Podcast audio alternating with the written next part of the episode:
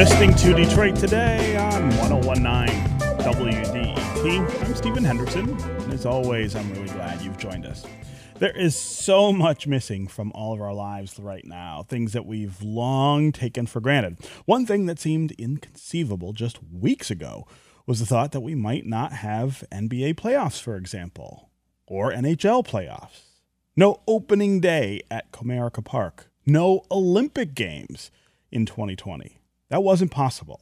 Well, here we are. Sports have often been a uniting force in the most turbulent times, especially here in Detroit. Now there's just a void, absolute silence around sports. So, how are you passing the time without professional competition on television or in stadiums? Is it something that you're missing right now? And what hopes do you have that we might get our fix in some form or another soon? We want to hear from you. What are you doing to pass the time that you would have been spending watching sports or going to sporting events? As always, the number on the phones here is 313 577 1019. That's 313 577 1019. You can also go to the WDET Facebook page and put comments there, or go to Twitter and hashtag Detroit Today. We'll work you into the conversation. Uh, also, call and give us a sense of what you think sports might look like and be like when it does come back. What are your expectations for a baseball season, for instance, or for the end of the NBA or NHL seasons that were interrupted? Joining us now to talk more about our lives without sports and our lives with sports someday is Bill Shea. He's a senior writer for The Athletic based here in Detroit.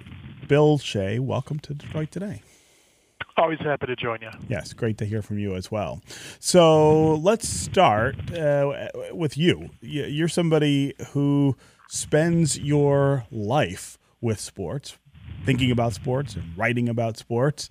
How are you personally dealing with this loss? What are you doing with your time? Should ask as a as a native Clevelander, this is sort of a reprieve for me.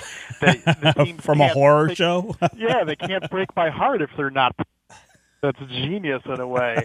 Um, but obviously, professionally, um, I write about sports uh, mainly off off the court, off the field, off the ice, the the business side. Um, you know, the money, politics, culture, race, you know, all where all of those things intersect. Um, and so, uh, you know, I still obviously have a lot to write about. Um, you know, we're not, we're not getting the box scores, but sports is very much in uh, the forefront of everybody's minds um, because all of the various leagues and commissioners are, and things are have this sort of Hamlet act going on right now, where they're trying to figure out how to come back, when they should come back, in the case of some of the organizations, if they will come back at all. Um, so, you know, that's obviously a real topic of, of conversation that millions and millions and millions of people are interested in, and, you know, other stakeholders like broadcast partners and advertisers are very much interested in as well. Um, so, you know, I spend my days writing about that stuff. Um, and you know, I I want to see the my teams come back too, and you know, I kind of miss the disappointment at times. Hmm. Uh, so let's talk about this disruption and the disruption from the side of the sports and the businesses that own these sports. Uh, and and what that looks like, the damage that's being done to the leagues, to the teams, to the players and the owners because there aren't sports. Uh, I haven't seen a whole lot of assessment of that quite yet, and maybe it's because it's a little too early, and because lots of them are still thinking that they may be able to, you know, come back quickly. But but give us an idea of how disruptive this interruption is. I, I think there's there's sort of a scale. At the very top, you have your your major leagues, um, you know, the the teams, the owners, the players, the their various you know broadcast partners, and it's billions of dollars involved, um, millions for the players and, and owners and things like that. Um, you know, so there's an impact there, but uh, you know, a lot of those folks are largely shielded from you know the the worst of the effects. You know, even your your lowest paid major league players, as long as they're smart with their money, are doing okay. Um, and as you you know you go up the pyramid, you know you get into your millionaires and billionaires, they're okay. It, it's sort of the ancillary fallout. You know, the the beer vendors, the hot dog vendors, your ushers, security guards. You know, the the millions of people that it requires around the world to to manage the infrastructure of putting on games, they're clearly affected.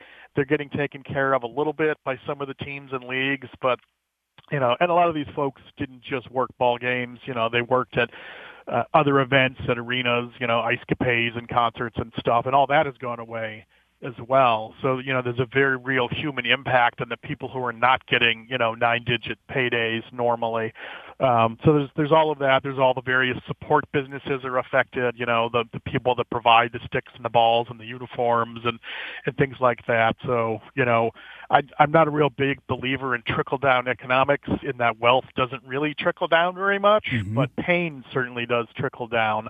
Um, you know, the the people at the the bottom of the pyramid are affected most, and then you have your non-major leagues, you know, your your WNBA's and you know pro darts and, and things like that that don't have they're not they're not awash in TV money. Um, you know, so this is a for a lot of leagues and organizations at the lower levels, this is an existential crisis. Will they have the cash to survive and, and come back? Will the advertisers come back? Will the small audiences come back? And I think we're going to find out the answer to that question over the next, you know, several months. Mm. Uh, also, give us a sense of what the near future looks like for some of these sports. So you've still got this very, very dangerous disease that is easily spread uh, among people in close quarters. Uh, but you have leagues now talking about, well, maybe we can come back and have truncated seasons or seasons that take place under different kinds of conditions than we normally do. How, how different will sports be when they start to come back? Uh, will it will it be recognizable to us, uh, or will it be really different, or are we in for more of a delay than some of us think we are? I have a hard time, for instance, thinking about how something like professional football or professional basketball, sports which require contact between players, uh, could even could even be played at, at a time like this. I, I think those are the questions everybody is is wrestling with. Um, you know, there is demand for the product at, at all levels. You know, the sport. Um, but people are going to have great trepidation about packing themselves into an arena of 20,000 people, um, you know, a, a stadium of 40,000 people, or in Detroit, I guess we can cut those numbers in half um, with the way the teams are doing. But you know, I, I don't want to go to a hockey game of 10,000 people or a baseball game of 15,000 people. Um, at, at, at this point, and I, I think teams and leagues are going to struggle to like figure out hey, can we stage a game or a playoff with six feet between everybody in the stands? How do you do that with players and trainers and coaches? I mean, these are really tricky questions, and and you know, are how much litigation exposure you know do you present yourself with if you go back too early and people get sick and die?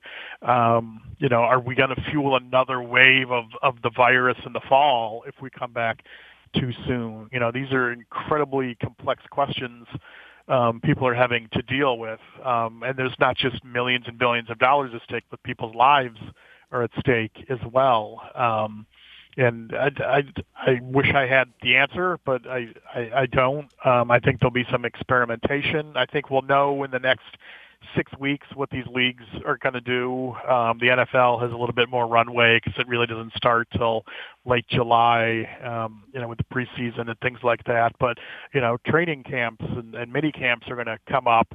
Um, how do you handle that? Um, and it's not just players interacting. Like you have all your support folks, you know, janitors, cooks, and things like that have to be present to stage all of these things, um, even the behind the scenes stuff so yeah, it is the the litigation risk and and just the morality of you know, uh, do I do I want to bring my business back online, and all of a sudden I contribute to sickening people, or another wave that that that crashes the economy even further.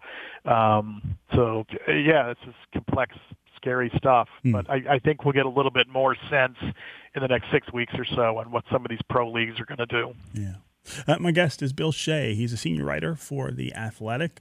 We're talking about the interruption in our lives that revolve around sports right now. The coronavirus pandemic has suspended all professional sports, just as it suspended many other things in our lives. But what are we doing instead of sports? How are we filling that time? And what do we expect in just a few months when uh, professional leagues will start to think again about how to reopen? How what would those sports look like? What will our experiences look like with those sports? Will they be dramatically different, or will we be able to go back to what we had before. We want to hear from you uh, during this segment. Uh, what's your life looking like without sports right now? Is it something that you're really missing? And if it is, what are you doing to fill the void? Do you think leagues and organizations should find a way to get back soon so that we can get back to rooting for our sports interests? Uh, and if so, how do you think they should do that? What are the things that uh, we could do to make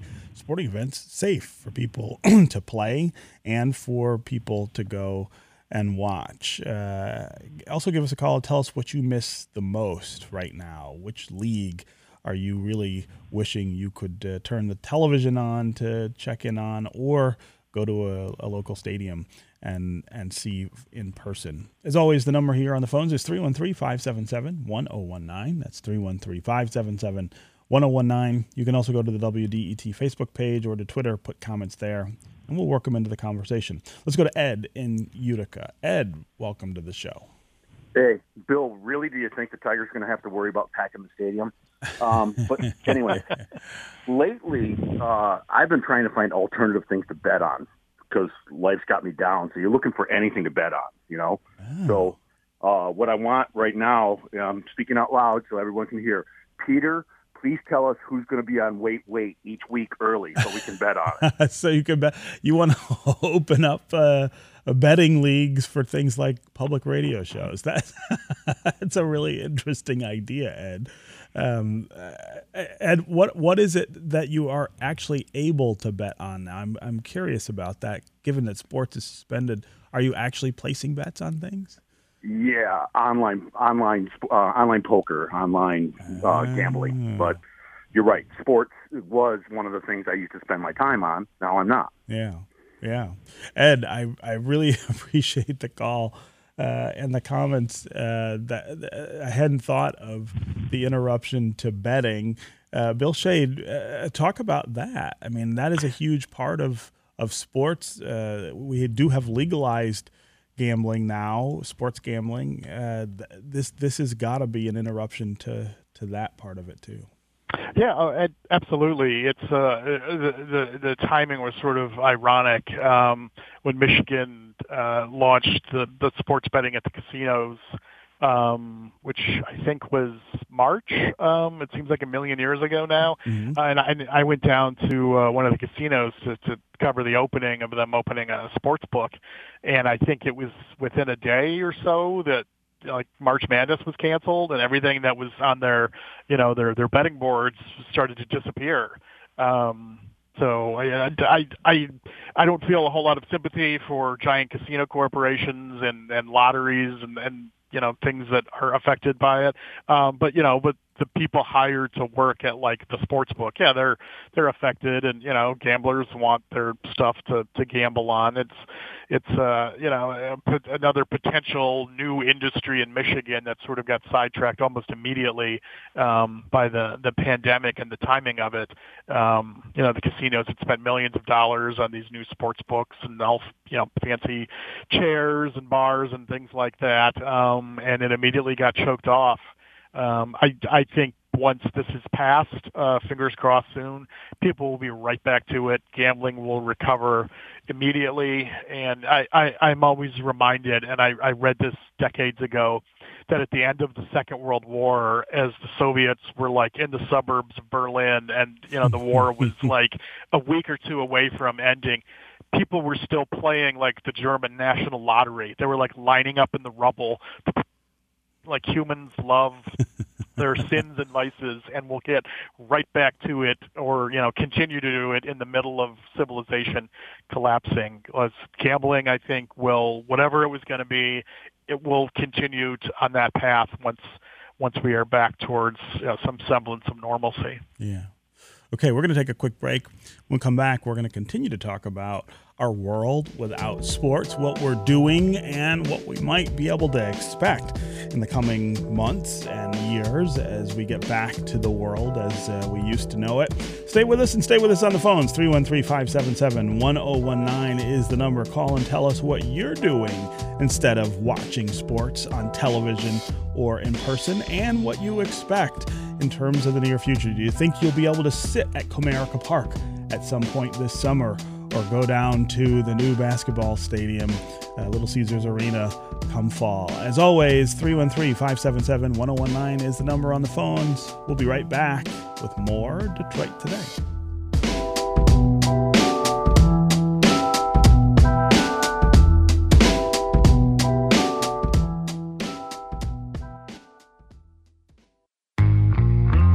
Celebrating 70 years of radio in Detroit. 1019 WDET, Detroit's NPR station.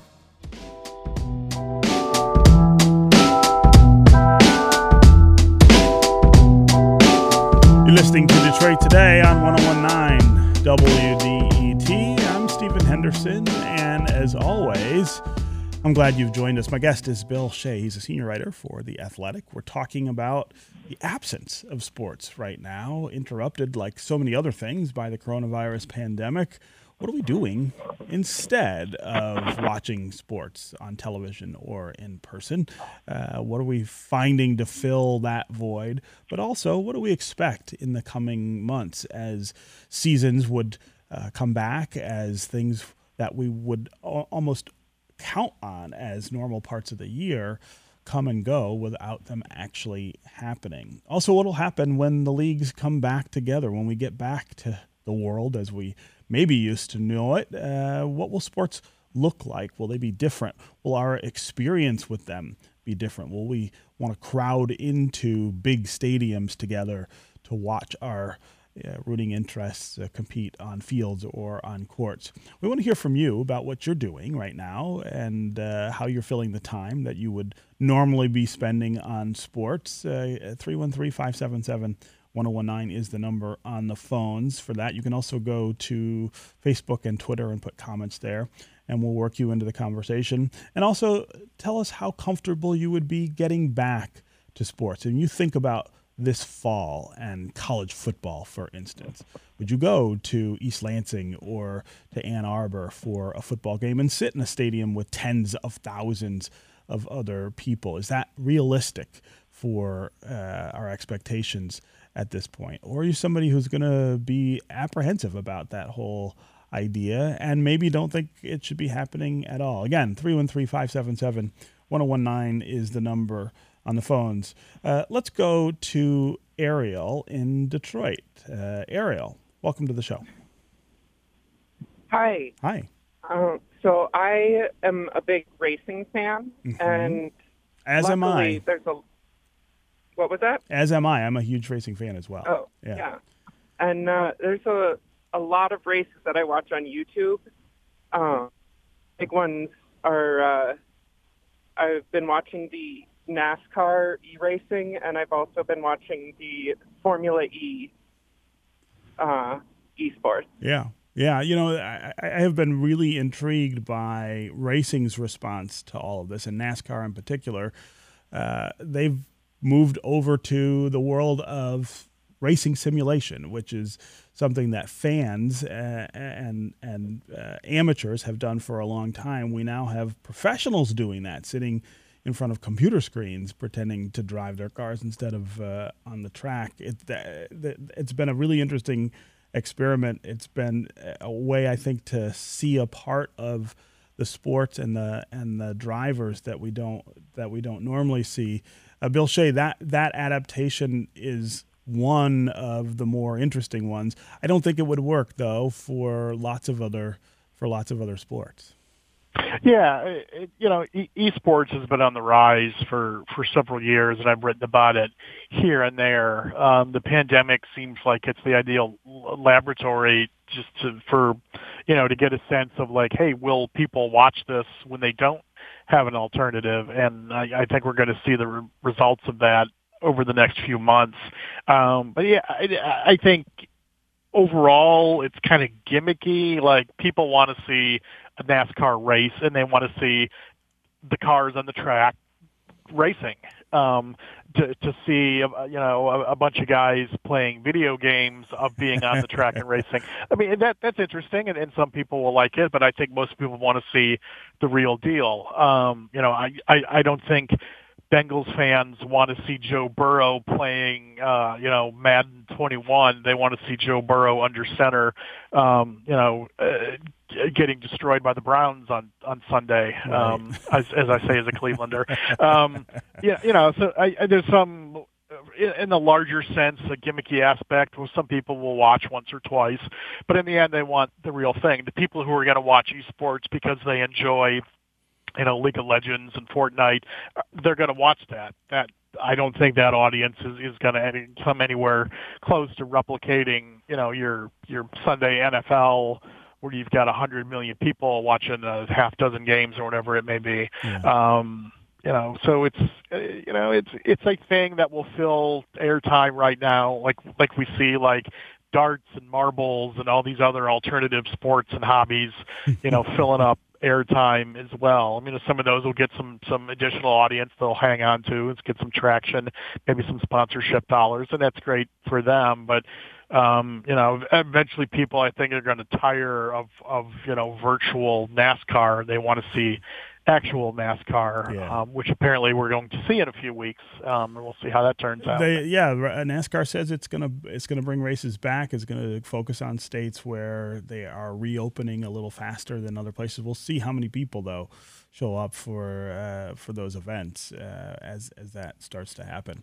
Uh, let's go to Ed in Detroit. Ed, welcome to the show. Well, Stephen, I. Um I'm not sure we're going to see sports back in any recognizable way for some time. I understand baseball is talking about it, but I can't see going out and sitting in the stadium with 12 other people, 12 other Detroit Tiger fans mm-hmm. sitting six feet apart. But uh, what this pandemic has done is returned me to my first love, uh, reading, and uh, it's also created a desire to, uh, and I hope uh, DET can buy the rights to it, uh, listen to Ernie Harwell broadcasting this, the 1984 Tiger season. Oh, wow. Wow. That would if be really can, cool. If you can get the rights to that, Stephen, you'll be governor in the next election. Well, I hope I would never be cursed that way with with that kind of consequence, but it would be very cool to be able to listen to that, uh, you know, that that season and and Harwell's broadcast along with the free press coverage of that season here were what turned me on to professional baseball and also to journalism. It's a, a big reason that I do the things that I do as an adult was uh, the the madness of the coverage that year and and Ernie's voice in our ears uh, during that summer was one of the things that made me think, hey, what a what a what a life that that kind of work could be. Uh, but Bill Shea, this idea of recycling old sports of old sports events is something that we're we're seeing a ton of right now on on television as a way to to fill the void. And I wonder if I mean uh, they show those games all the time, old games, but they're doing it more. And I wonder if more people are actually watching right now. Yeah, I, I think in some cases they are. Um, when when ESPN was broadcasting the Jordan stuff, I know Fox Sports Detroit was you know putting on Bad Boys games, um, you know, of them beating the Bulls, as sort of a, a cute counter programming kind of thing. And people enjoy that, but um, you know, we we know how those games end. Um, I think there's a shelf life for recycled content, and unless you you know start digging deep into the archive and pulling out stuff that's really cool that people haven't seen in 30 years, and, and only so much of that exists. Um, you know, the the uh, you know, it, it's sort of like appetizers. Like you know that steak is coming, but you know we're gonna eat the the mozzarella sticks first. Okay, we've eaten those; those are good. But man, I really want that big porterhouse steak right now. Um, so you know that demand is going to to continue to build, and and I think we'll get some sort of sports because some of them don't rely on paying fans at the stadium as much as other leagues and sports do. Some of them are very reliant or mostly reliant on the money they get from television. Sure. So their their their first desire is to be on TV because that's where the money comes from. Yeah. Other leagues need paying fans in the stands buying tickets and jerseys and hats and beer and hot dog and pizza and trinkets and all that because they they gin up a lot of their revenue that way. Um, you know, like Major League Soccer needs butts in the seats. Yes. They're not going to play matches just to be on TV with no one watching. It's it's a loss leader for them um, that I, I don't think they're going to do. The NFL, I think, could get away could get away with it if they're going to get their full TV money out of putting a, uh, you know, Sure. if they have to play a quarter of the season without fans. I think they could get away with that, and I think their TV audience, you know, the people not at the stadium will be at home watching the games because they can't go to the bar, they can't go to the stadium. So, you know, your your TV numbers. You know, look at the NFL draft Mhm. um, last Mhm. week had massive, you know, its biggest numbers ever for all three days because there was nothing else to watch. What else are you going to watch, right? That's yeah, right. you know, are you are you going to watch you know Game Six of the 1984 World Series? Well, if you've seen that ten times, probably not. Yeah. Um, you know, if you haven't seen it, yeah, you're going to watch maybe once or twice, but Yeah. you know, it, the demand is just enormous. Yeah. All right, Bill Shea, senior writer for The Athletic. Always great to catch up with you. Thanks for being here. Thank you.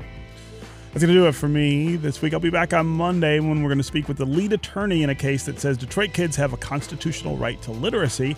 And we'll mark the 50th anniversary of the Kent State shooting and talk about what that means today. This is 1019 WDET, Detroit's NPR station, your connection to news, music, and conversation. We'll talk again on Monday.